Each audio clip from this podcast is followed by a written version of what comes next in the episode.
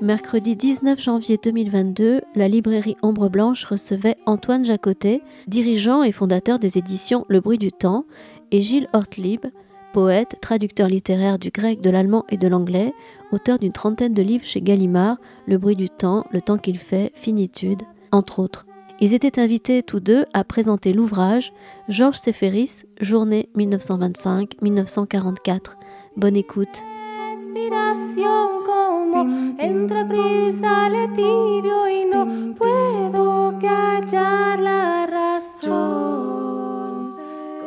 Bien, alors, euh, ben, nous allons entamer un. On va, on va pas résumer ce livre. hein. Je- je- J'ai bien, j'ai bien peur que non. hein. On peut le présenter même. Vous, parlerez dans, vous parlerez dans le micro. hein. D'accord. Alors, Antoine Jacotet, euh, ben, vous avez fait un peu de traduction Oui, autrefois, un petit peu. il y a longtemps, avant de, avant, euh, de passer à, à- de choisir l'édition pour vous établir euh, près des choses que vous aimez finalement.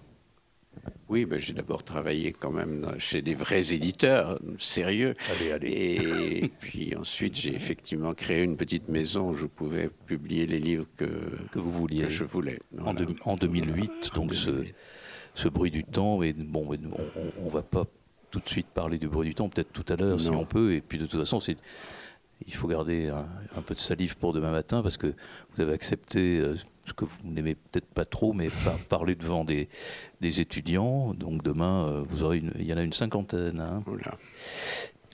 Il eût été bon que certains d'entre eux viennent ce soir, mais peut-être ils ont eu peur de prendre un coup de soleil. euh, et- Sait-on jamais Voilà, et Gilles Hortlib, vous... Alors je précise que Antoine Jacotet, vous étiez déjà venu Oui, ici, notamment pour, les- pour des écrits de, De Georges Limbourg. Limbourg, Mm. euh, Qui était aussi un très gros livre. qui était aussi un très gros livre et qui, est, qui, a, qui a été écrit, rassemblé par euh, quelqu'un qui désormais vit à, à côté de Toulouse et, et qui ce soir est prise d'un état grippal et donc qui- j'ai oublié de vous le dire, et oui. qui s'est- vous- ce- la- vous- elle me prie de vous excu- de l'excuser auprès de vous, décidément. Françoise. Nicole, oui. Euh, et, Gilles euh, Hortlib, vous êtes aussi déjà venu. Oui. Et, et alors vous, il y a un grand nombre de, de livres de. Alors je ne sais pas comment. Les, les genres, c'est toujours terrible. euh, Des proses, des récits, de la poésie, depuis déjà longtemps. Et chez des, des éditeurs que que vous aimez et qui, je pense, vous aiment, puisqu'il y en a notamment un dans la salle qui a fait quelques kilomètres pour venir vous, vous voir et vous, et vous écouter. Donc, c'est, vous avez beaucoup publié euh, aux éditions Le Temps qu'il fait, chez Georges Monti, euh, chez Finitude, chez, chez Gallimard, où, où peut-être vous c'est là se que vous avez- croisait parfois dans les Voilà, c'est ça. Et puis bon, et, et au bruit du temps. Euh, et chez Gallimard, je précise que les, les livres que vous avez publiés sont, étaient dans la collection de, De- de Jean-Bertrand Pon- Pontalis, l'un et l'autre, et que c'était une collection formidable. Il était un homme magnifique. Voilà, je crois que c'était un très beau. Il était, Dire. il était très particulier, un peu ironique. euh, Un tantinet, très- Mais en même temps très attentif et profondément gentil.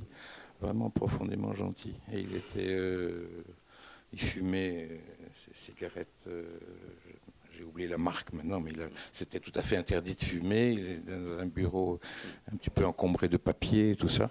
Euh, non, c'était c'est quelqu'un qui manque parce qu'il était, il était à la fois très présent et il avait une attitude parfois un peu comme ça, de, un peu instituteur. Il a- mais mais c'était pour la bonne cause, quoi, pour la, pour la, pour la cause littéraire, je pense.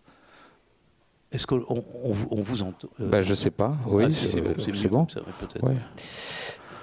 Et, puis vous traduisez, alors vous traduisez du grec moderne, vous ne devez pas être euh, finalement si nombreux à avoir choisi, euh, à On- moins que ce soit la, ou, ou la langue que vous avez choisie, ou vous avez choisi la langue? Euh, on s'est coopté mutuellement, mais ça, c'est une, histoire- on va pas, c'est une histoire qui remonte à longtemps.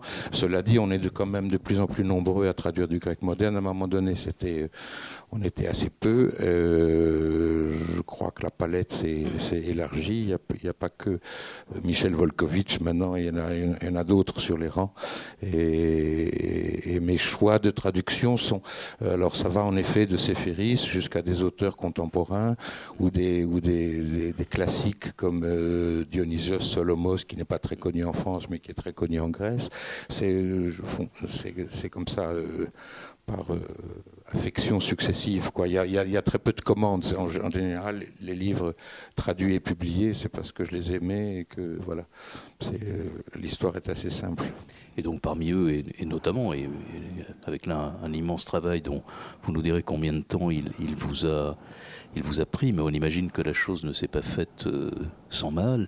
Donc il y a cet auteur, Georges Séferis, je, je, vais faire juste très, quelques, quelques mots de présentation, parce que je vais vous laisser euh, plancher quand même pour nous, nous le présenter tous les deux. Donc c'est un auteur né en 1900, qui, euh, qui, est, qui est mort au début des années 70, euh, qui a eu le Nobel, à qui, on a, à qui le Nobel a été attribué, le Nobel de littérature en 1963, auteur très francophile, et on, découvre quand même ça, ça particulière francophilie. Il a aussi vécu à Paris hein, pendant quelques années très jeune. Euh, et une œuvre qui a été euh, bon, partiellement traduite du côté de sa poésie, cette poésie qui lui a valu le Nobel, puisque bon, vous allez nous expliquer que peut-être que assez vite que la, une grande partie de son œuvre publiée euh, a été publiée de, de, manière posthume. les traductions ont paru essentiellement au Mercure de France, dans des traductions de, de, bonne foi, de la carrière, de Laurent Gaspard. Et de Denis Colère, qui a, beaucoup fait pour lui. Et vous-même, vous aviez donc traduit Six nuits sur l'acropole, forme romanesque, on va dire, entre guillemets. Oui, un peu abusivement appelé roman, euh, un récit, euh, mais un peu comme ce qu'il fait parfois dans son journal, c'est-à-dire il saute d'un genre à l'autre, il glisse quelques pages de journal, euh, il y a un effet narratif, il n'est pas très facile à, encadrer. Et c'était sous la couverture rouge de, de Marencel Calman Levy. Et, donc ce titre a été repris euh, au catalogue du, bruit du temps. Voilà, et puis maintenant les journées, les premières, parce que on aura encore de nombreux volumes. Enfin, non, il, y, en aura un, mais gros. Avec, euh, avec donc euh, en, Grèce, c'est ce qui manque, c'est euh, Alors en Grèce, donc pour dans ce volume-ci, il y a l'équivalent des quatre premiers tomes de l'édition originale.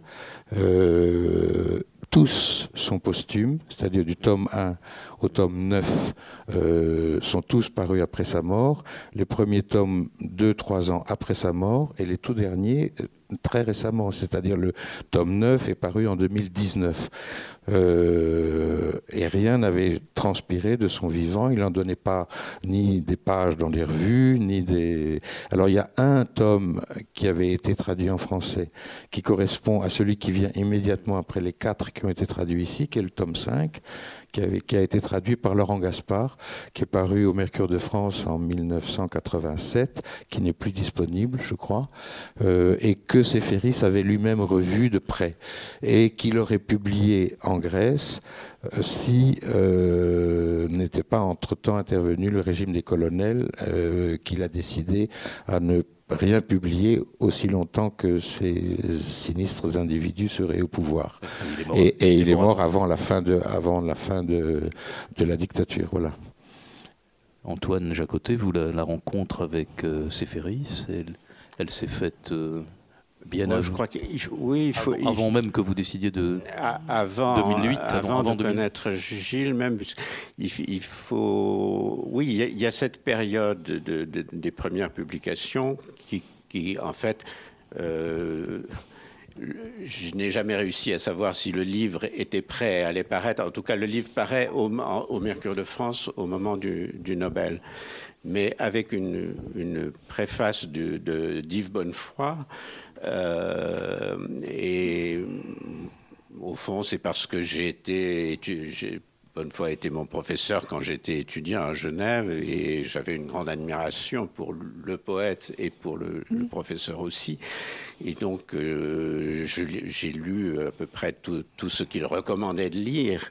Et il avait une affection très, très particulière. Cette préface est très belle et il avait une affection très particulière pour, pour, pour Sévéris. Euh, et son essai, qui est un peu dans sa manière, toujours un peu grandiloquent, peut-être qu'on trouve un peu grandiloquente aujourd'hui, mais il dit, euh, pour lui, il est le c'est un homme qui inspirait tout de suite la confiance et, qu'il avait une confiance absolue dans cet homme depuis le jour où il l'a rencontré.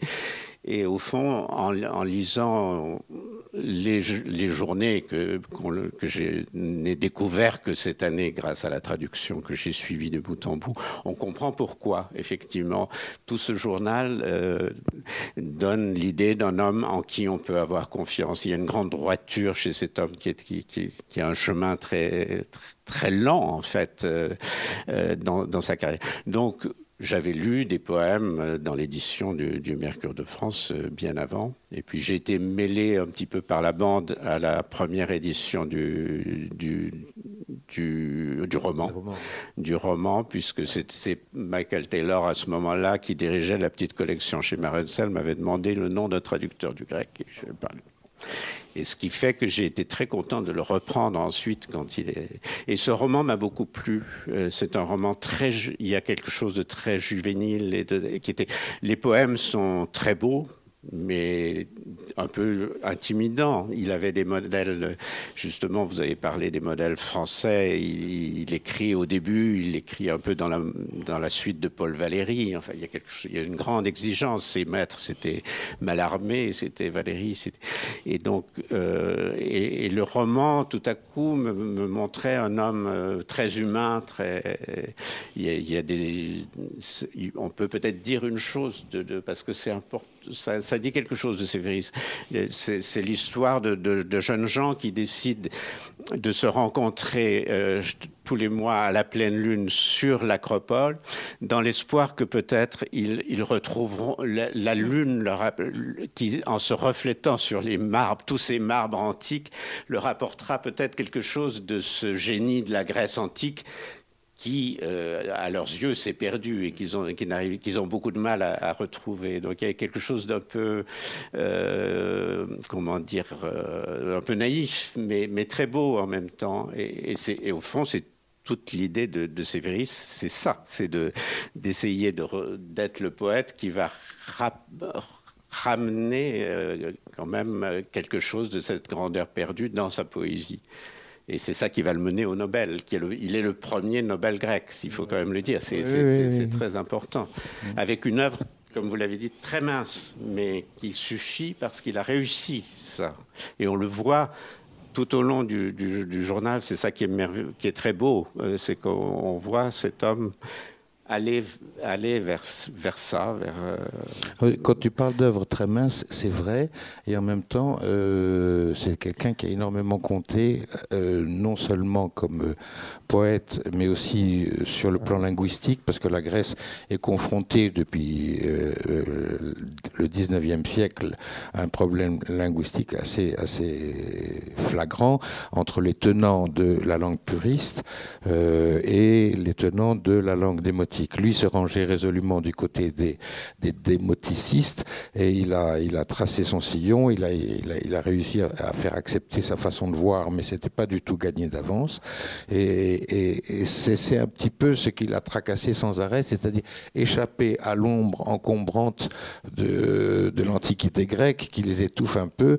Euh, et ça, il y avait une exposition à Paris euh, qui va se terminer en février, Paris-Athènes, si vous voulez, où on voit très bien euh, tout ce que ça peut, tout ce que le côté néoclassique peut avoir de fabriqué. C'est-à-dire, euh, il, y a la, dynastie bavaroise qui est devenue roi de Grèce en 1800 quelque chose.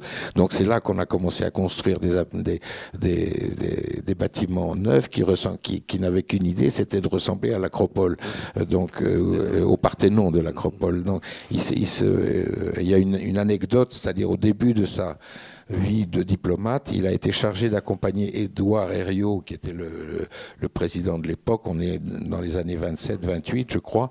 Euh, il doit lui faire faire un tour des, hauts lieux, Mycène, Épidore et compagnie. Édouard Herriot lui déclare sans embâche, vous savez, moi, tout ce qui est au-delà du IVe siècle, ça m'intéresse pas. Et ça, c'était des positions qui le rendaient furieux. Enfin, il donc il a, il a, il voulait euh, jeter quand même une passerelle entre la Grèce telle qu'elle était ressortie de l'occupation ottomane et, la Grèce illustre dont on n'a pas fini d'entendre parler depuis 2000 euh, ans au moins. Alors, il, me semble vous avoir, entendu euh, que vous parliez du, journal. Ce, livre, vous l'avez intitulé Journée et non pas Journal.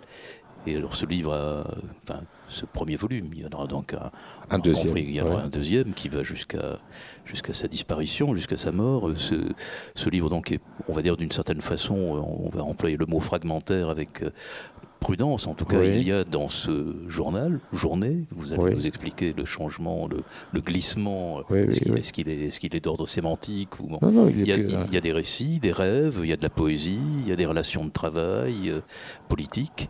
Euh, et je comprendre que dans la suite, euh, il est ça se simplifie pas beaucoup. Voilà, oui. se simplifie pas. Il y a des, il y a des, il y a des récits de marche, de, de paysages, de découvertes, de, il y a des lectures, euh, il y a des rencontres, des écrivains, des, des poètes, des pêcheurs, des habitants de la Grèce.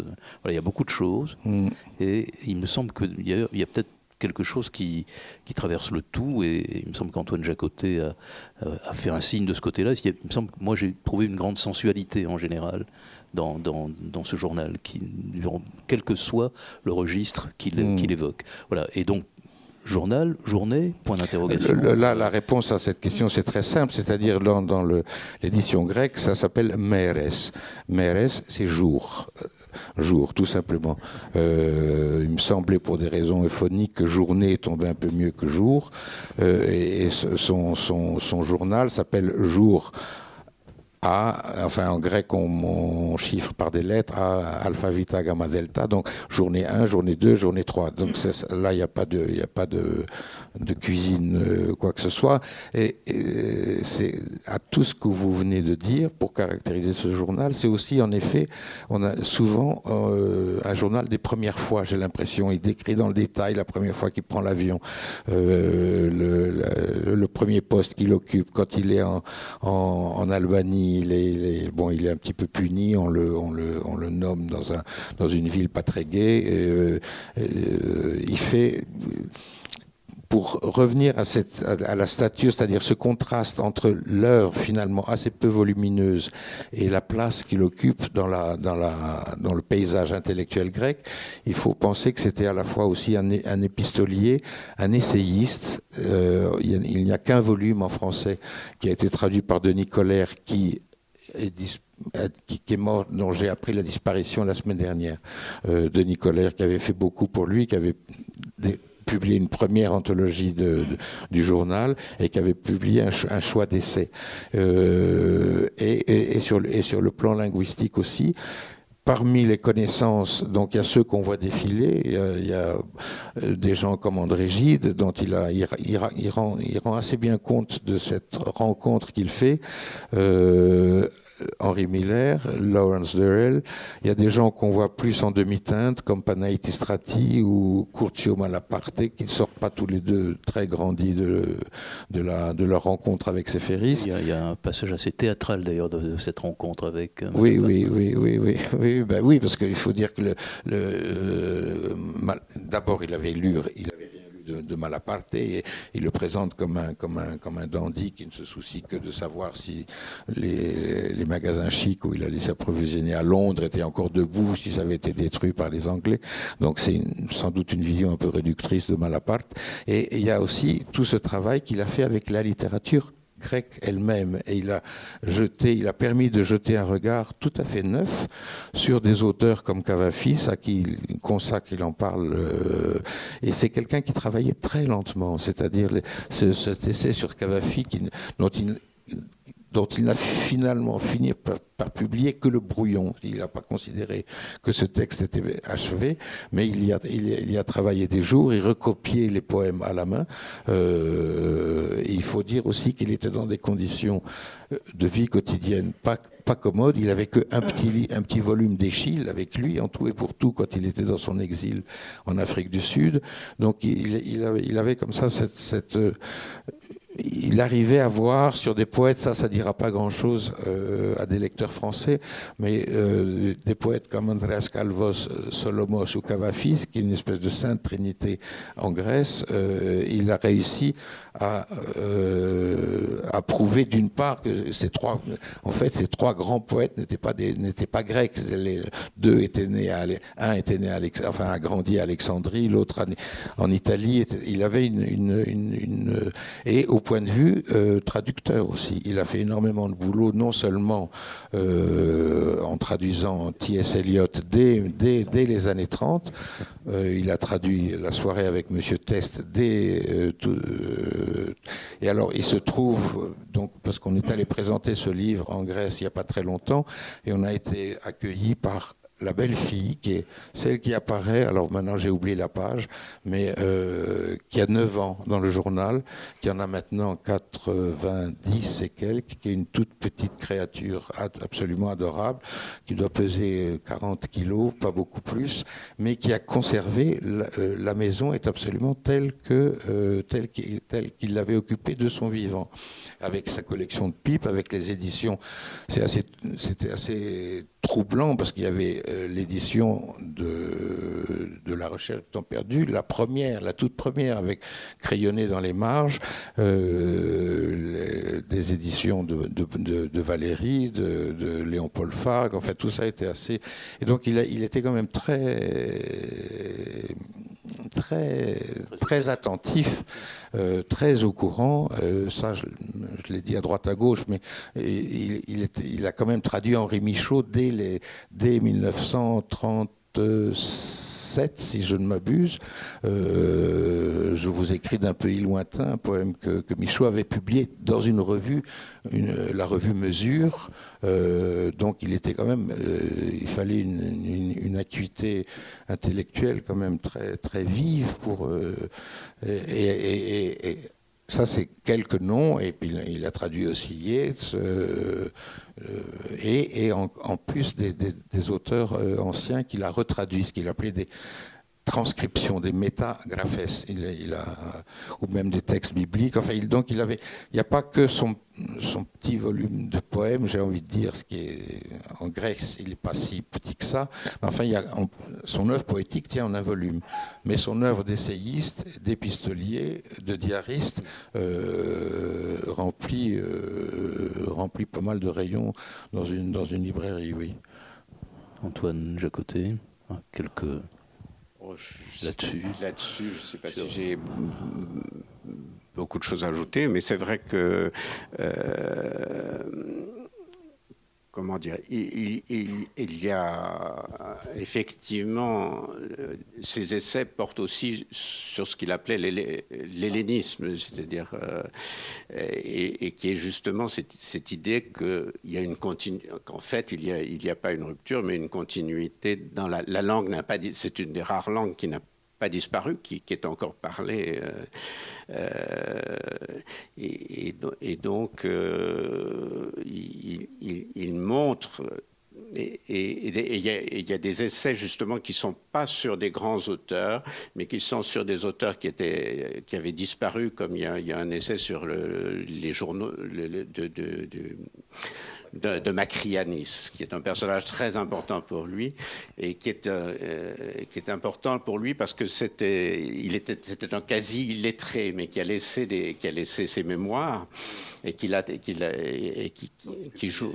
Voilà, et donc pour lui, c'est un témoin qui a, qui a été traduit justement par Colère en français.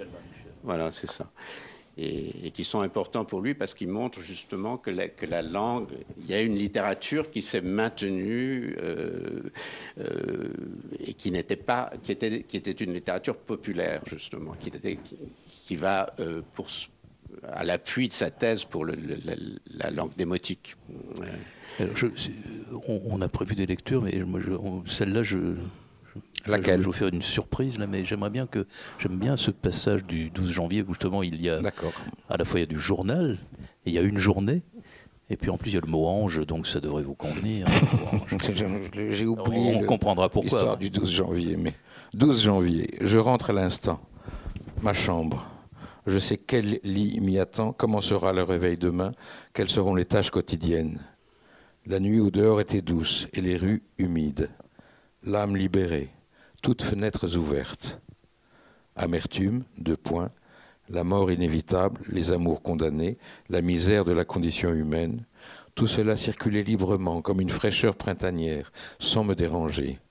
J'écris sans penser à mon impréparation devant ces choses-là. Ma plume qui court sur le papier me procure une satisfaction matérielle. Je fume sans me demander ce qui se passe en moi. Le tram que j'entends glisser sur ses rails ne me dérange pas. J'écris sans but précis. Je trouve que les hommes font bien d'aller où ils vont et que malgré tout, les faux semblants, les illusions et tout le reste, il n'est pas de vérité qui ne finisse par jaillir de l'homme. Je voudrais remercier quelqu'un de la paix qui m'est ainsi donnée. Je voudrais reposer ma plume pour réfléchir, mais j'ai peur que la pensée ne rompe l'équilibre. Mes oreilles bourdonnent, je me dis que c'est les bouillonnements du temps qui passent, j'ignore où se trouve le port, il me sera accueillant quel qu'il soit. Les anges qui avaient disparu sont à nouveau là. Je sens leurs ailes battre autour de moi. C'est la première fois que j'éprouve dans ma chambre ce sentiment de répit, de vacances, d'absence que ressentent les citadins dans une forêt lointaine. Je sais que, attention, virage brusque, si je me voyais là-bas, au loin, descendre de la colline, l'idée désespérante que je ne suis peut-être que le pantin de mon bonheur ben, ça en dit beaucoup sur, sur, sur, un des aspects de ce journal de, qu'on peut. Enfin, c'est pas fréquent comme, euh, il me comme approche. Comme, oui. Hein. oui. oui, oui, oui, Je trouve ce passage très, très beau, peut-être justement parce qu'il est n'est pas tout à fait à l'image de ce qu'on lit par, la suite. Oui, oui, oui. Mais et on voit apparaître des choses, parfois il s'agace parce qu'il euh, n'arrive pas à trouver une encre d'un certain noir. Il, avait un côté assez fétichiste. Il, était, euh, il n'avait pas. Alors, si on veut pousser l'esprit critique, on peut trouver parfois que ça verse dans une forme d'égotisme, c'est-à-dire qu'il s'observe quand même beaucoup.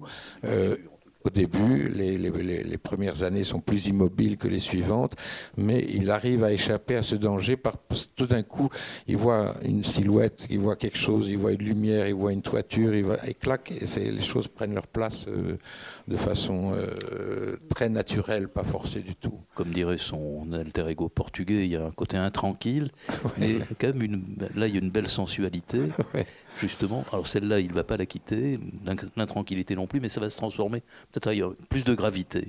Oui. Oui, ben ce, que tu disais sur la, le paradoxe chez lui, c'est qu'il quand il s'intéresse à quelqu'un comme Maclianis, ça lui donne une très grande fraîcheur. C'est-à-dire, on jette un regard qu'on avait, que, personne n'a jamais jeté sur, sur, un, sur un personnage, somme toute très secondaire, mais très important pour la révolution grecque, dont on fête le bicentenaire.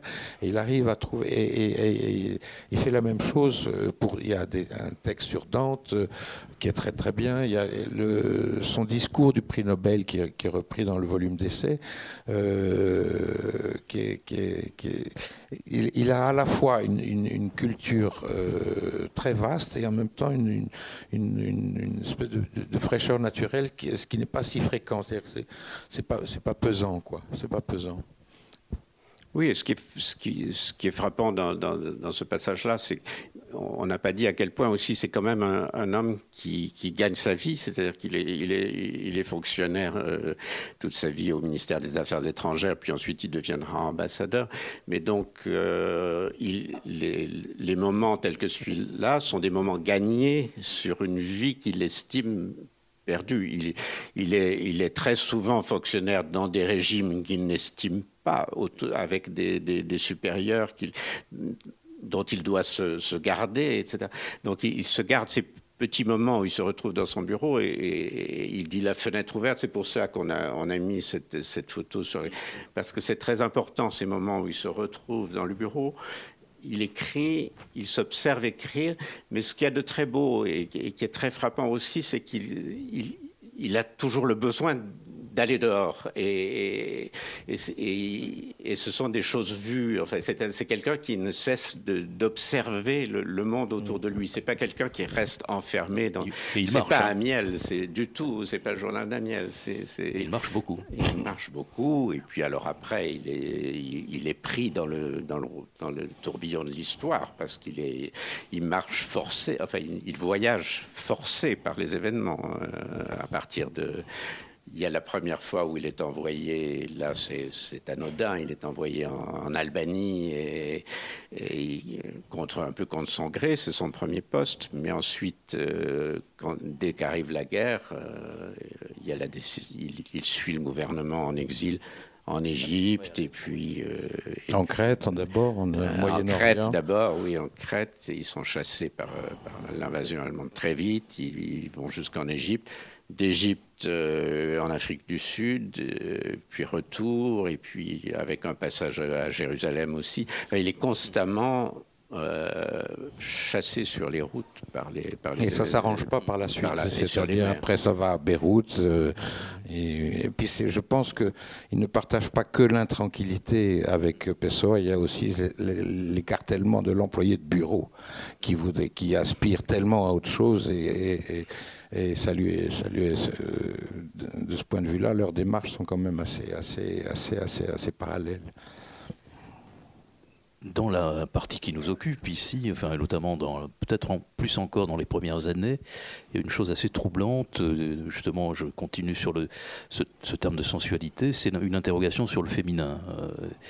Euh, on va dire jusqu'à et notamment jusqu'à ce qu'il rencontre euh, celle qu'il va qu'il va épouser. On sent alors il y a, y a, du il y a du fantasme il y a, il y a même parfois ça va euh, vers une forme de, de même d'érotisme hein. il, il, il, évoque même très clairement et, jusqu'à ce qu'il rencontre euh, Maro. Maro voilà Zanou euh, et, voilà, j'aimerais vous, entendre là-dessus. Euh. Oui, alors moi, les, les confidences de Seferis, je les ai pas. Il y a quand même des témoignages.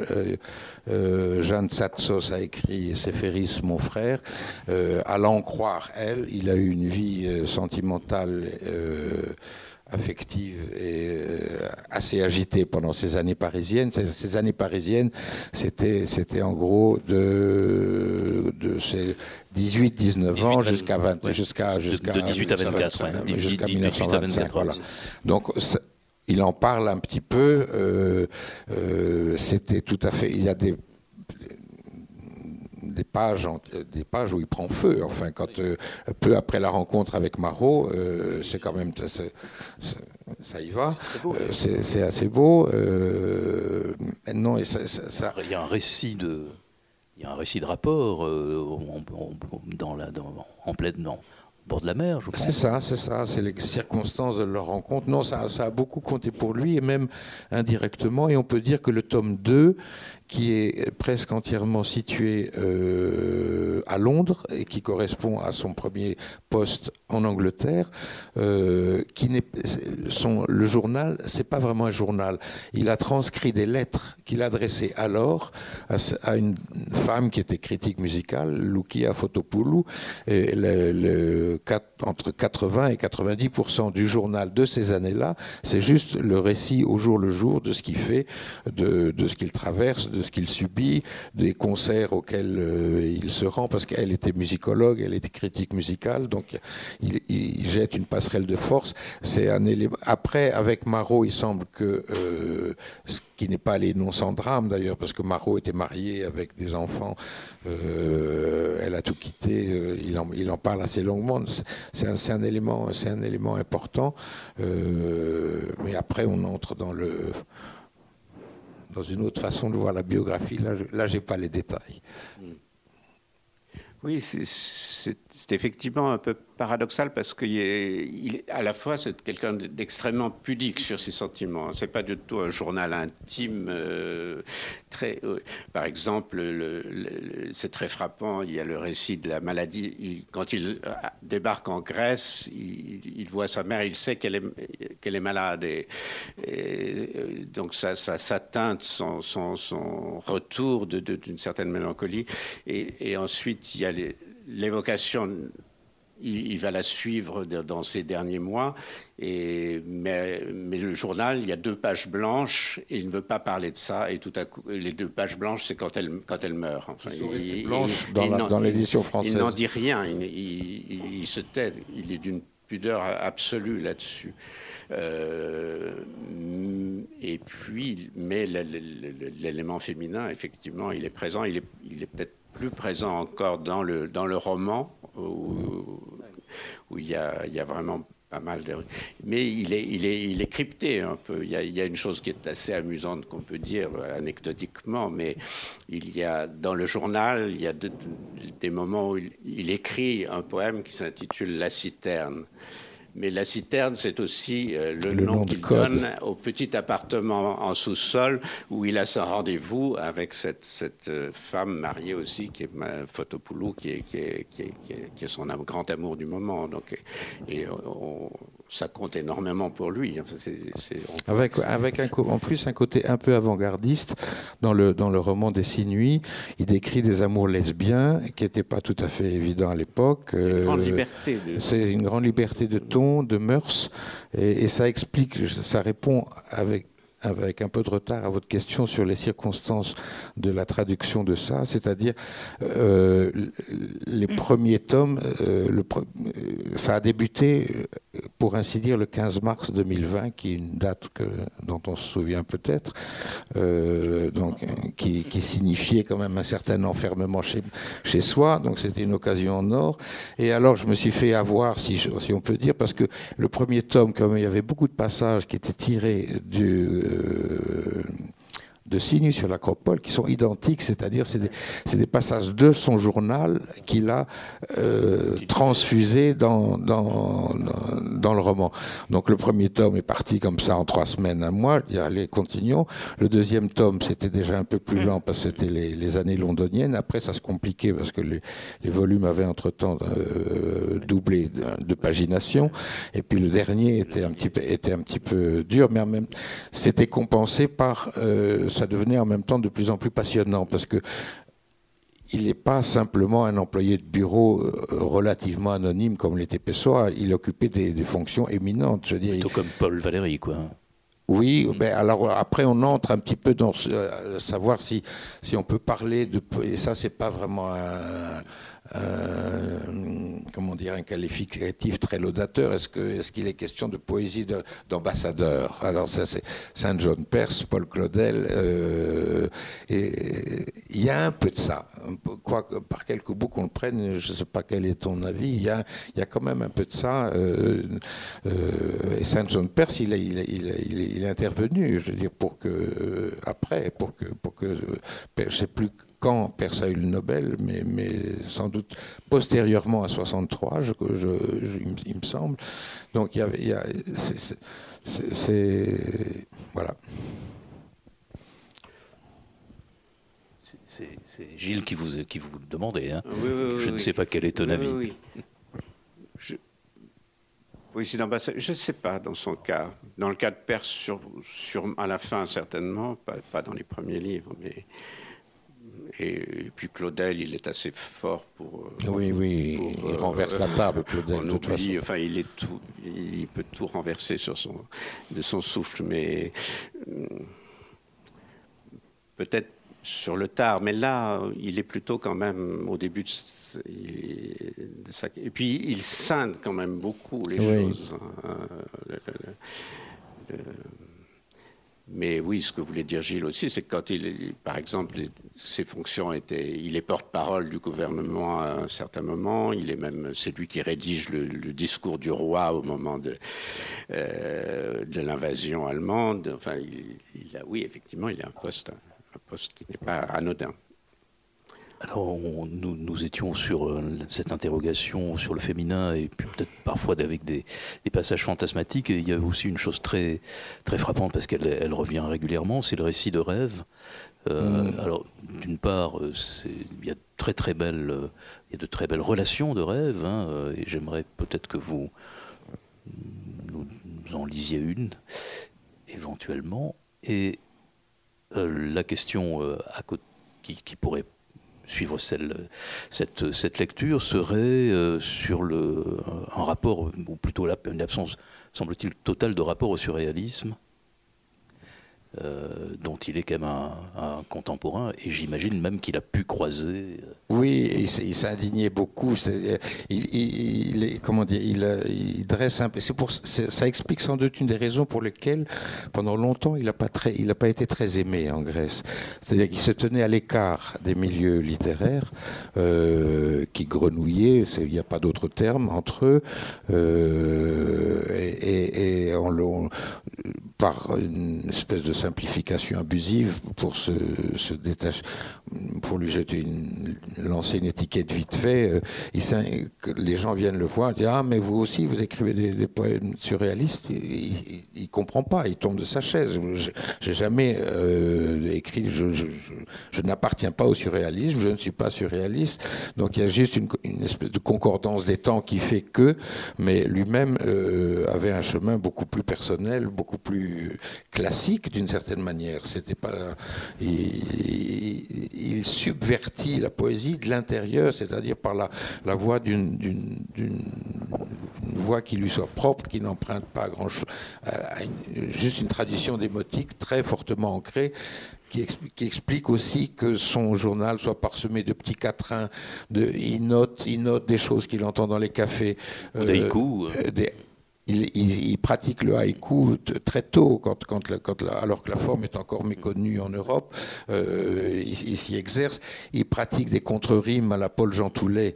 C'est même, je crois, le premier quatrain première page du premier tome, lorsque je suis revenu de Londres, euh, etc. Donc, euh, ça ne devrait pas être très difficile à trouver, mais 26, pardon.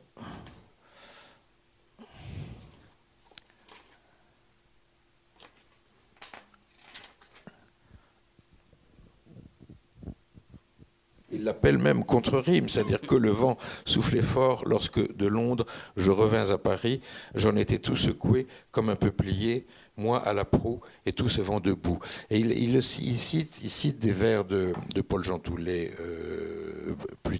Il était comment dire, il était tout à fait imprégné, et ça, c'était les, six années qu'il a, qu'il a passées à Paris dans une chambre de bonne, euh, pas tout seul. Son père était, il faut dire aussi qu'il était d'une famille, euh, son père était un, avocat, avocat, international, juriste international qui est venu en France, donc euh, qui, qui lui-même écrivait un petit peu des, des poèmes euh, un peu un poète du dimanche. Oui, mais enfin, qui aurait préféré que son fils soit avocat aussi au début. oui, oui, c'est mal passé. Il y a des scènes assez. Et en même temps, il y a des choses euh, tout à fait troublantes. À un moment donné, euh, il, se trouve à, Alexandrie, en Égypte, et puis quelqu'un lui parle de Cavafi, et Cavafi lui cite quatre, quatre vers qu'il tient parmi les plus beaux de l'un. Et, et, en fait, c'est des poèmes, ces quatre vers qui ont été écrits par le propre père de ferries. Donc il y, a comme ça des enjambements tout à fait, inattendus. Tout ça pour dire que quand il revient en Grèce en 1925, il a passé six années à lire Gide, euh, Laforgue, euh, Valéry, euh, Francis Jam et tous les auteurs de la NRF. Il, il, il, connaît ça sur le bout des doigts. Et il essaye c'est ce qu'on lui reproche, d'acclimater ça en Grèce, mais ça n'a rien à voir avec le surréalisme. C'est un, oui, c'est entre Jean Toulet, Paul Jean Toulet, Valérie, et, mais pas en fustanelle non plus, mais, mais en, habit grec. Et pour compléter ça, euh, ce qui le fait échapper sans doute au surréalisme aussi, c'est qu'au moment où il, il, écrit ce, poème valérien qui s'intitule La citerne, qui clôt une partie de son œuvre, qui est une sorte d'échec. Qui, qui euh, euh, il, pour s'en sortir, il va se tourner vers les Anglais, c'est-à-dire vers T.S. Eliot, et qui lui donne une espèce de... Euh, les Anglais qui ont toujours été complètement réfractaires au surréalisme, mais où il trouve sans doute une, voie plus... Ben justement, qui lui permet un côté plus populaire n'est pas le mot, mais d'introduire du, comment, du, la trivialité dans le poème. Et ça, c'est T.S. Eliot sans doute qui lui permet de le faire avec les. C'est Prufrock, c'est c'est ça. C'est l'exemple. Avec Stratis, le, il, il, il, fait intervenir un personnage chez Eliot, il y a Prufrock, et chez, chez euh, Séphéris, il y a Stratis le marin, qui est son double marin. Son, hétéro, son hétéronyme. Son, hétéronyme troisième, troisième passerelle. Et, ça, je pense que c'est très important parce que ça lui, ça lui, ça lui libère en quelque sorte. Parce qu'il c'est un poète assez tardif quand même. Je veux dire, son premier recueil, et, et ce qu'il faut avoir à l'esprit aussi, c'est que c'était quelqu'un qui publiait à 200, 300 400 exemplaires au maximum. Et même, même dans les années 50. Euh, Souvent en auto-édition. En, auto il, s'auto-éditait. Euh, et son tout premier recueil, Strophe, qui est un, titre à peu près aussi astucieux que la place de l'étoile de Modiano, c'est-à-dire strophe, c'est à la fois la strophe et le tournant en, grec. Donc il arrive à faire passer ces deux choses-là dans un, dans un seul mot. C'est un, recueil assez mince qui, qui je crois que c'est publié à 250 ou 300 et, euh, maximum, et ça a été assez sévèrement reçu, c'est-à-dire que euh, des articles, il y avait des articles assez féroces disant mais qu'est-ce qui vient nous, nous, importer de la poésie française qui n'a rien à faire ici, c'est tout à fait factice, euh, artificiel, etc. C'était pas c'était pas un chemin facile dans son cas, sûrement pas. Vous voulez que je lise un rêve? Oui, un rêve, oui, un, un petit rêve. Allez, un des, il, a 25, il a 25 ans. Il est, il est court celui-là, mais il y en a d'autres. Hein. Mercredi 27 octobre. Rêve la nuit dernière. Une chambre d'hôtel à Paris, dans la lueur blafarde d'un éclairage au gaz. Sur le lit, une couverture rouge. Nous étions assis sur quelque chose qui ressemblait à un divan bas, peut-être une malle. C'était peut-être la chambre de l'hôtel, boulevard Montparnasse, où j'étais descendu au retour de Londres. Au mur, un papier peint jaunâtre, à la propreté douteuse. Nous étions assis l'un à côté de l'autre en fixant le sol, les mains entre les genoux. Bi parlait. Bi, c'était le, surnom de, sa, de son aimé de l'époque. Bi parlait. Elle disait des choses très tristes. Je ne la voyais pas, mais je pouvais sentir les traits de son visage, le contour de ses cheveux, comme par une vision panoptique. Je ne me souviens plus de ses paroles, à l'exception de sa dernière phrase, et puis nous divorcerons. Je l'ai regardée, elle avait un sourire mélancolique, je ne sais plus comment nous nous sommes séparés. J'ai poussé une porte vitrée qui donnait sur un large escalier de marbre, l'escalier de ma grand-mère à Smyrne. Là, je suis tombé sur son père. Il portait un costume marron, son visage était écarlate, allumé, comme le visage maquillé d'un acteur au moment de rentrer en scène, très ridé. C'était la première fois que je le rencontrais. Je lui ai dit avec un certain empressement Bonjour, monsieur. Il a répondu sèchement, en toute hâte Bonjour, monsieur. Puis il est passé devant moi, très affairé. Je me suis réveillé en larmes. Et là, obliquement, quand il cite l'escalier de ma grand-mère à Smyrne, on voit, c'est quelque chose qu'il n'a jamais oublié, c'est-à-dire il faut pour avoir une image un peu juste de lui, il faut savoir que il a passé, il est né à Athènes, mais il a passé toutes ses enfants, non, il est né à Smyrne, pardon, et il a passé toute sa, prime enfance et son adolescence jusqu'à 14 ans euh, à Smyrne, euh, Scala de Vourla, qui était alors une colonie grecque. Et après, il y a eu ce qu'on sait, les guerres, les guerres balkaniques, l'incendie de 1922 et ce retour catastrophique et catastrophé de près de 1 million de, ressortissants grecs déportés qui, sont allés remplir les, banlieues du Pirée euh, et d'Athènes. Et c'est l'équivalent d'un traumatisme dont il s'est jamais tout à fait remis. Il est retourné sur place dans les années 50 et ça a ravivé la blessure. Et il en parle, euh, il y a en annexe un petit texte où il parle de ses années d'enfance. Euh, c'est, oui, ça, ça, ça, a beaucoup compté pour lui. Il a, il a une espèce de déchirure euh, initiale qui s'est jamais tout à fait refermée jusqu'à la fin. Vous voulez ajouter sur euh, non, non, c'était important sur ce parce qu'effectivement c'est un paradis perdu pour lui qui, marque toute son existence on, va justement peut-être rentrer un peu aussi dans, dans l'histoire de la Grèce. Hein. Mmh. Euh, celle-là, cette, cette partie-là, elle, est, elle est considérable. Hein.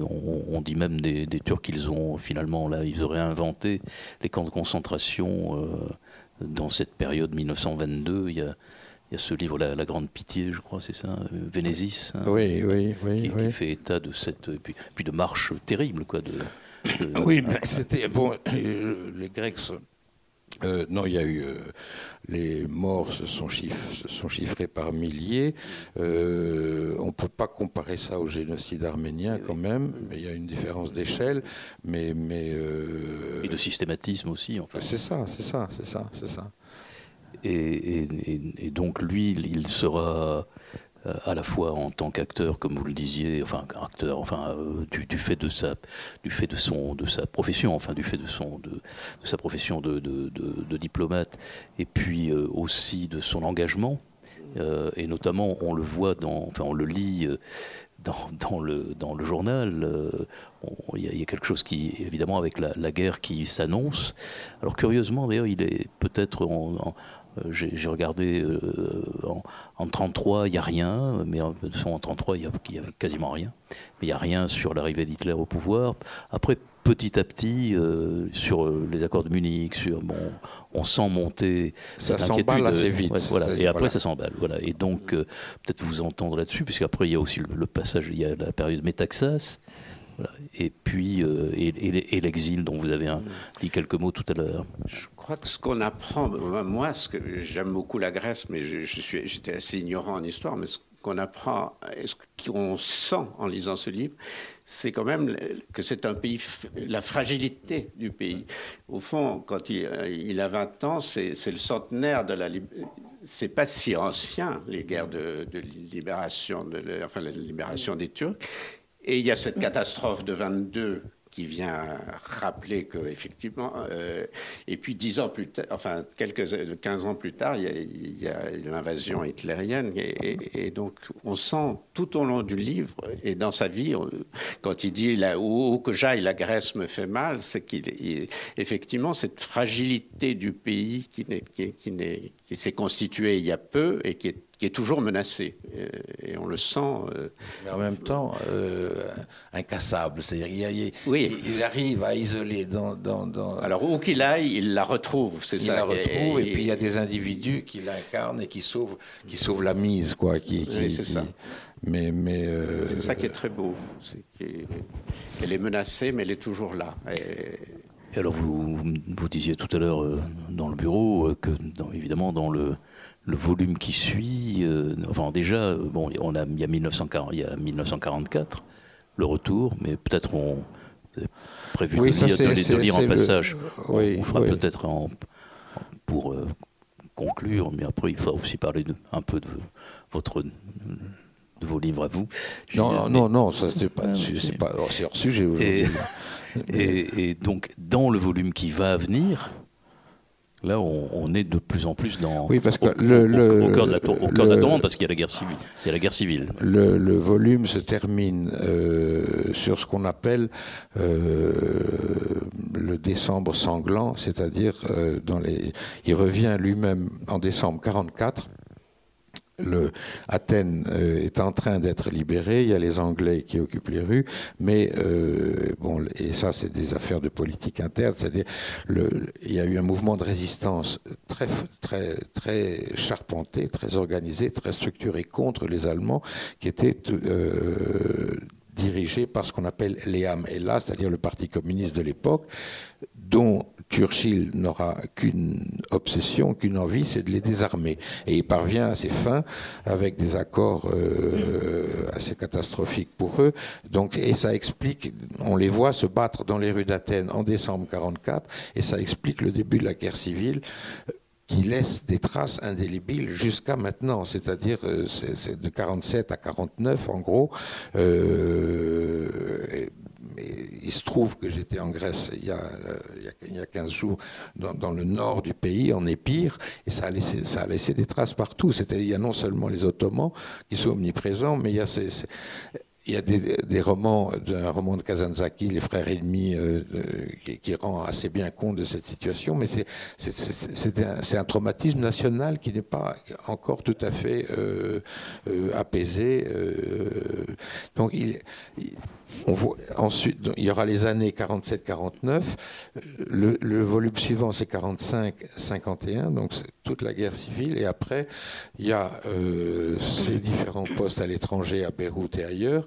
Et tout d'un coup, euh, comme une fenêtre qui s'ouvre, hein, la découverte de Chypre. Et, ça donne lieu à, à, certains de ces très bons recueils là, il trouve un asile, un, pays qui semble correspondre un petit peu à la Grèce telle qu'il, la Grèce telle qu'il l'a rêvé, et, il développe un lien personnel très fort avec Chypre, et ça, donne, ça, donnera lieu à de très belles pages, mais, mais ça c'est pour plus tard. Et la période donc 36-41 eh ben, elle gigote beaucoup, euh, non seulement sur le plan diplomatique, mais, mais euh, non, non, il, donc il donc, ses, et donc ses relations avec euh, avec Métaxas avant qu'il.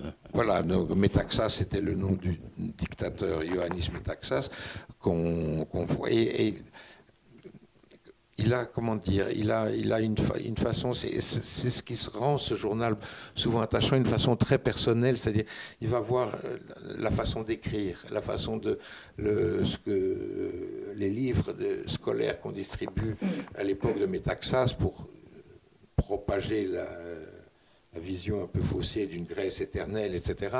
Et c'est ce qui reprochera aussi au régime des colonels qui ont voulu euh, réinstaller la langue puriste, mais c'était grotesque. C'est-à-dire quand euh, Papadopoulos, le, colonel en chef, parlait grec euh, en affectant de parler de façon ancienne, c'était ça, fait rire tout le monde, ça ne tient pas la route du tout.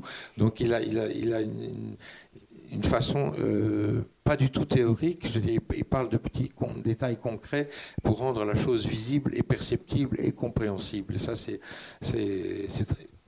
donc de 36, il y a Métaxas, après il y a la, chute de mais et il y a ce paradoxe que c'est grâce à Métaxas, finalement, c'est Métaxas qui a dit non, le célèbre non qu'il a opposé aux Italiens, quand les Italiens alliés au sein de l'Axe ont agressé la Grèce en Albanie. C'est Métaxas qui s'y est opposé, alors que tout aurait dû le porter à se ranger à côté de Mussolini et d'Hitler. Et, c'est devenu depuis même le. C'est un 28 octobre qu'il a prononcé et c'est devenu la fête nationale en Grèce est fêtée ce jour-là pour, pour célébrer ce, donc ce, côté un petit peu paradoxal, mais il a un regard vraiment assez féroce sur ses collègues des bureaux et sur les compromissions des milieux, euh, parce que c'est d'une complication. Euh, il faut suivre. Hein, pour la, politique intérieure grecque, c'est pas toujours évident. Donc c'est pour ça qu'il fallait mettre une espèce de chronologie à la fin pour qu'on puisse un peu suivre les événements. Et il y a un autre livre que j'avais traduit d'un auteur qui s'appelle Thanasis Valtinos, euh, où il, qui retraverse cette période de la guerre civile, qui est, qui est l'un des premiers à, casser l'image d'Épinal en disant qu'il y avait aussi des camps de concentration ouverts par des gens de gauche, ce que, personne n'osait dire pendant longtemps, euh, et il fallait impérativement euh, avoir recours à Olivier Delorme qui a fait une histoire des Balkans en trois tomes pour, essayer de comprendre comment ça... Parce que c'est très compliqué entre la, régence, les rois, le Premier ministre, euh, il y a des gens, on, en voit qui se suicident, enfin c'est un feuilleton quoi. Alors peut-être d'ailleurs sur euh, cette, ce, chapitre de, la relation de, l'écrivain et du poète à, son pays, à la Grèce, et on reviendra sûrement sur la question de la langue. Il y a peut-être des questions dans la, dans la salle sur son rapport à l'histoire Est-ce qu'il y a des, est-ce qu'il y a des questions ou des interventions, ou un avis ou un...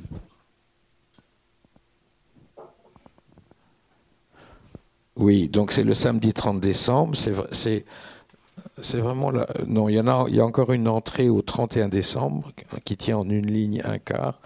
Mais le samedi 30 décembre, les tueries, les exilés, le froid et les aboiements d'une mitrailleuse. Ce matin, télégramme de Londres. Le roi nomme Damaskinos au poste de régent.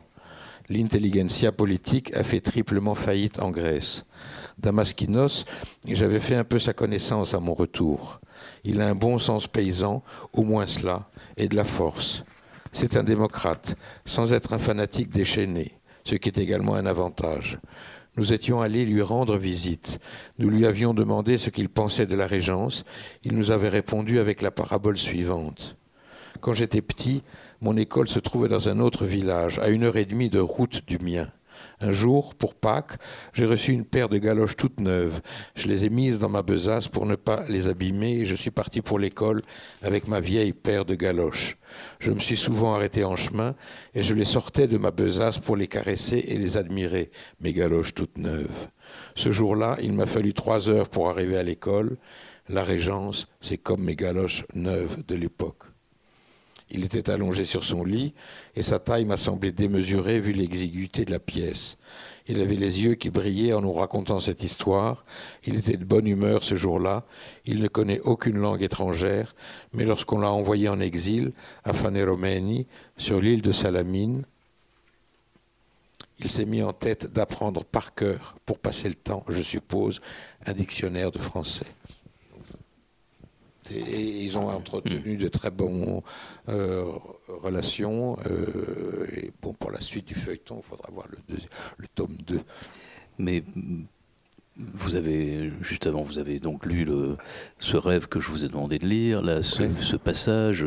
Il y a quelque chose de, souvent d'inattendu dans ce, dans ce journal, dans ces journées, pardon. C'est-à-dire qu'on passe d'un registre à un autre, d'une vision à une autre, d'une ambiance à une autre, et pourtant, il y a quelque chose qui unit tout ça. C'est euh, vous, avez, vous nous aidez à le lire en langue française, mais alors en, en, grec, justement, puisque quand même c'est la question de la langue euh, et, la langue choisie, elle est fondamentale. Donc, est-ce que c'est vous, avez eu cette impression à la fois d'unité euh, dans cette pardon éclectisme formel Qu'est-ce qu'on pourrait dire de cela? Oui, il y a une unité linguistique. Je sais par expérience, pour en parler avec des, auteurs grecs, euh, ce,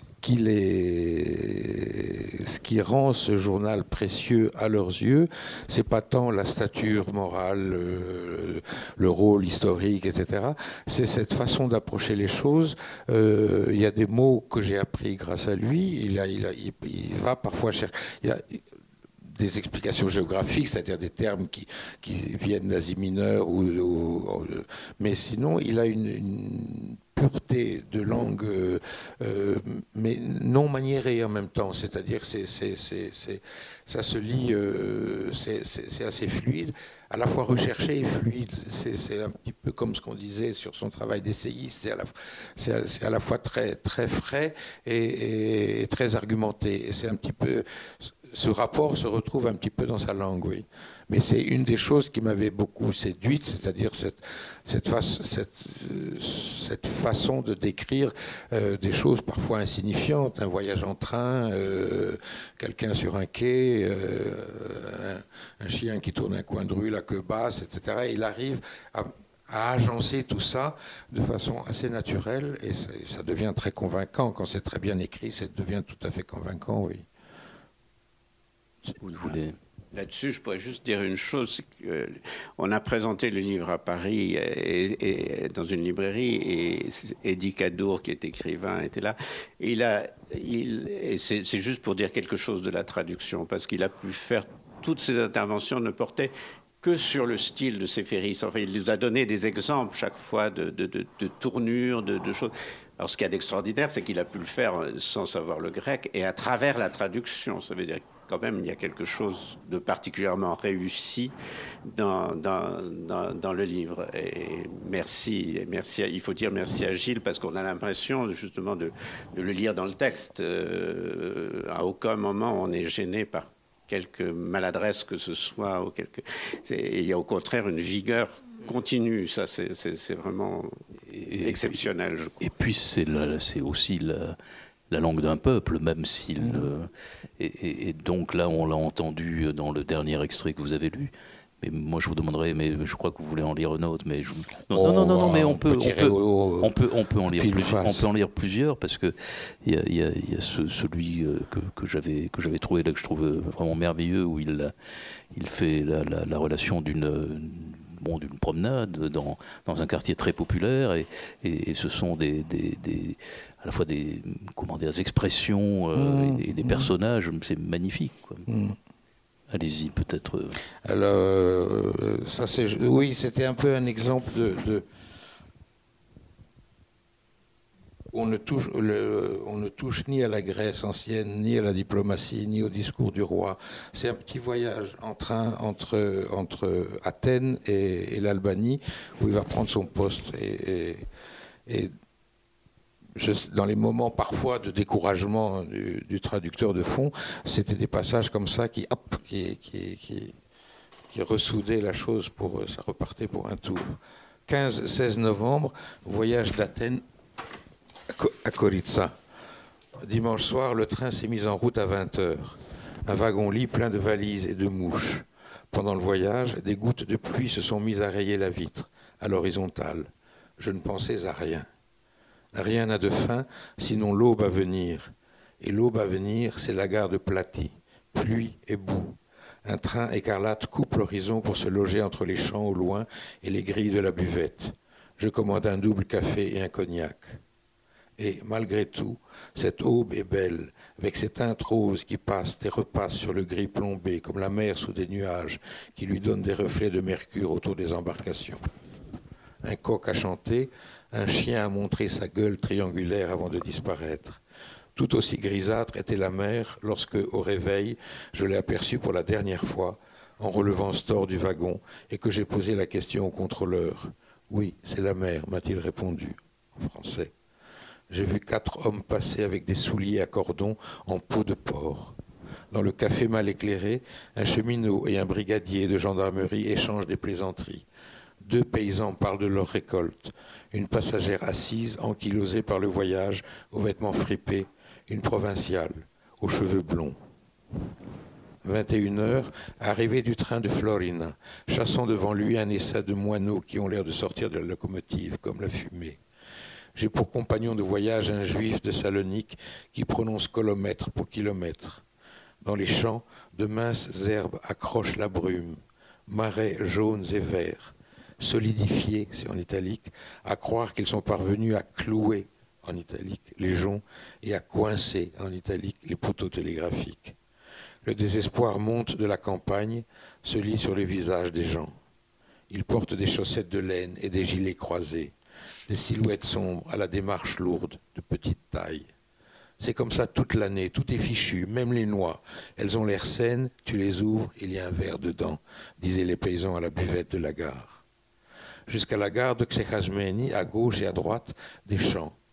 Les arbres comme des radiographies d'os, du coton blanc dans le brouillard, des campements de tziganes, des agneaux, des laboureurs. Les couleurs roux, vert, noir, gris, des peupliers comme des arêtes, des champs de maïs, la blancheur du coton sur des tiges noires comme du goudron, la terre grasse dans le dénuement de l'automne, tombe une petite pluie fine, je pense à toi dans des paysages français. Ça, c'est le retour de l'élément féminin.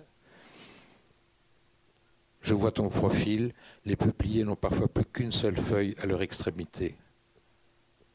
Skidra, 11h05, des wagons de marchandises de couleur rouge, le brouillard racle le dos de la terre, le vert devient triste, des arbres jaunes. Et repas, nous repartons, des jaunes merveilleux, un sol semblable à tous les autres, non pas comme celui-là, l'unique, propre à l'Attique et qui détruit tout ce qu'il y a de médiocre. Un lac, des oiseaux, un lac à la surface agitée et qui devient lassant à mesure qu'on en fait le tour. Maintenant, ce sont des montagnes nues dont les sommets se perdent dans les nuages, les montagnes du pays qui ne meurt pas. Le vent y souffle comme à Scala. Scala, je le rappelle, c'était le nom de ce patelin d'Asie mineure auquel il revient donc avec une constance douloureuse. Euh, merci. Alors la, modestie euh, Gilles Hortlim qui, qui, ne veut pas s'avancer en tant que Gilles Hortlim, mais là uniquement en, porteur de la langue de Séphéris. Euh, quand vous lisez ce texte, on ne peut pas ne pas se souvenir que dans la nuit de Moyeuvre, le premier récit est un récit euh, aussi de voyageant dans un train. Et non, mais évidemment, de toute façon, dans les deux cas, c'est tout de même votre votre langue. Hein. Oui, oui. Ben, bon, même si vous. C'est ce qui fait ressembler la Lorraine à l'Albanie. C'est la... mais voilà, Camille a à la fois un rythme et puis bon, et puis un, sujet, une façon aussi de, de, poser le regard. Oui, non, mais oui, je, je peux, je peux je suis d'accord. D'accord. mais enfin, il ne faut pas en parler alors. Euh, Moi, je conseille tout de même, le livre est là-bas, de, de, lire cette nuit de, de Moyeuvre. Et j'aurais presque eu envie d'ailleurs de vous demander, peut-être en point final, mais tout, dans quelques minutes, de nous faire la lecture de ce texte qui donne. Mais il n'y a pas que des paysages de train, il y a aussi des collègues de bureau comme dans ces ferries ah, aussi. Il y en a, il y en a, il y en a, oui de moins euh, de niveau diplomatique moins élevé, mais, mais euh, les, mêmes intrigues quand même, les mêmes histoires de machines à café et compagnie. Et, alors, justement, ferries, il, il, peut aussi avoir un regard euh, sur, sur la misère, sur la pauvreté? Oui. Et il est, il est, il est ça c'est aussi la formule doit être peut-être employée dans la préface à un moment donné, il, s'entretient avec des princesses, vraiment dans des, salons très chics, euh, où il décrit Churchill euh, quand ils sont euh, dans je ne sais plus trop quelle ville du Moyen-Orient, mais il peut aussi partager toute sa nuit une banquette de troisième classe avec une dame qui vit, une juive qui a été chassée de telle ville, et il n'y a aucune différence d'échelle. Il est, il est, le regard est aussi euh, empathique, c'est pas c'est pas le terme, mais mais il euh, n'y a, aucun barrage social, c'est-à-dire alors qu'il est appelé par ses fonctions à, voyager sur tous les barreaux de l'échelle, on a l'impression que tous les barreaux se valent à ses yeux pour peu qu'il y ait ce détail, cette chose qui, qui, qui, le, qui le, rattache, qui l'accroche. Bon, nous allons commencer à à prendre du, recul. Et je sais pas, Antoine Jacoté, vous, qu'est-ce que vous pourriez nous dire euh, pour euh, approcher d'une conclusion euh, sur que vous attendez avec impatience le tome 2 alors hein, peut-être? Ça bien sûr, bien sûr, mais je crois non, je crois surtout qu'il faut, c'est un livre dans lequel il, il faut se plonger, peut-être pas le lire, un journal n'est pas fait pour être lu en continu, mais, parce que cette dimension d'inattendu, justement. C'est vrai que c'est ce qu'a fait remarquer aussi Eddie Cadour l'autre soir, c'est que presque, pratiquement à chaque page, on, a une découverte et, d'ordre très différent, effectivement. Ça peut être, ça peut être un portrait de, Ravel en, dirigeant, dirigeant un concert, comme euh, la rencontre, effectivement, du, du de l'homme qui à un moment, il dit que c'est son, peut-être l'homme qu'il a, le plus aimé, qui est, un violonneux de, village euh, dans, la Grèce la plus reculée, qui est un paysan qui joue du violon dans les fêtes. Et effectivement, c'est ça qui est tout à fait merveilleux. Mais, peut-être quand même euh, juste la, question de ce, rapport à la musique. Parce que plus jeune, on dirait même que la musique, euh, c'est une chose pour lui qui est inaccessible et qui est probablement au-delà dans, la force de l'expression musicale, qui est au-delà peut-être de la poésie. Il me semble qu'on cette vénération qu'il a d'abord pour Bach, hmm. puis pour Beethoven, la découverte de la musique française, euh, ça met la musique, euh, à, il met la musique à un niveau euh, sans cesser de déclarer qu'il n'y connaît rien. Oui, justement. C'est ça. quand je dis c'est inaccessible, c'est qui rend peut-être parfois ces pages euh, un peu attachantes parce qu'on peut euh, vous pensez que des lecteurs n'y connaissent pas plus tellement plus que lui et donc il, mais il, oui oui mais ça c'est quelque chose que j'ai pas creusé son, son rapport ça mériterait presque euh, il y a eu quelques articles sur ce livre, mais personne n'a abordé, abordé, cette question. Ça mériterait, ça mériterait presque un article spécifique sur ce rapport très particulier qu'il avait Parce que vous, vous, disiez tout, vous disiez tout à l'heure que c'est beaucoup à Londres qu'il a. Oui, alors il, y a une raison biographique, comme l'a dit Gilles, c'est-à-dire qu'il est, au, moment où il est en séjour à Londres, il est amoureux de cette femme qui a fait des études à la Scola Cantorum à Paris, qui est critique anglaise, et donc il lui rend compte à distance par lettre de, tous les et, et, il fait sa culture musicale. Enfin, il va vraiment à pratiquement tous les concerts euh, de musique classique euh, de, l'époque et qui ne sont pas rien puisque il s'achète un gramophone, il, les aide. Schoenberg vient, euh, Ravel, etc. C'est Stravinsky, Stravinsky il admire beaucoup Stravinsky. Et effectivement, ce qui, est ce qui m'a frappé moi, c'est qu'il arrive à, à, rendre compte comme critique qui serait un connaisseur en, se forgeant son propre euh, vocabulaire critique. Enfin, il essaye de décrire ce qu'il ce qu'il entend et c'est toujours très intéressant, euh, effectivement. Euh, voilà. Mais peut-être que la place de la musique, c'est aussi, il faut se souvenir, si on dit que ces, maîtres, c'était, c'était quand même les, les héritiers du symbolisme français, mal armés, pour hmm. bon, ça, explique aussi les choses. Du mais, il s'en détache après, parce que peut-être aussi parce que euh, à Londres, il est au cœur de la vie musicale européenne, comme il l'aurait été peut-être à Vienne. Euh, mais évidemment, au Moyen, quand il est au Moyen-Orient, il, n'a plus les mêmes. Les concerts sont moins, moins prestigieux, au moins nombreux. Est-ce qu'il y a une, avant que nous nous séparions, une, une question euh, dans le public?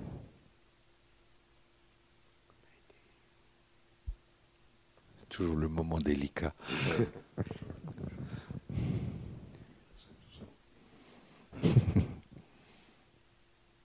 bon, eh bien, nous allons donc regagner le silence de la, de la lecture. Euh, Syncopé dans, la, des journées. dans l'intimité euh, du salon de lecture, de la chambre, de Dieu sait quel endroit inattendu comme, euh, la, comme les, ce que nous donne Séphéris à lire. voilà, merci. Merci. Merci, à vous. Merci.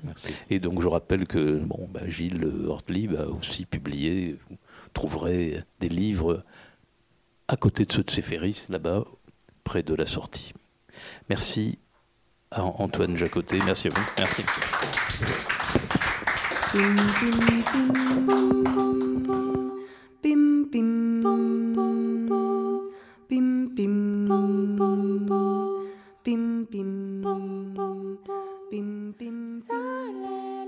Vous venez d'écouter Antoine Jacotet et Gilles Hortlib à la librairie Ombre Blanche autour de l'ouvrage Georges Séphéris, Journée 1925-1944, paru aux éditions Le Bruit du Temps.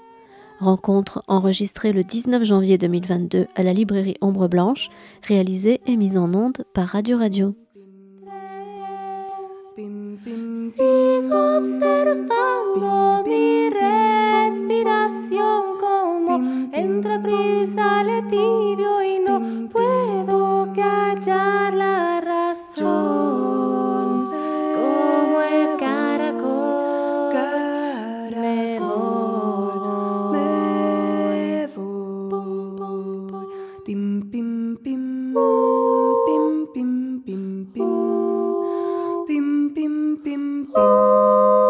Bim, bim, bim, Sigo buscando algo en lo que creer. Si lo buscas, no lo ves. Si lo encuentro, ya se fue. Sigo intentando eso de buscar sin esperar encontrar.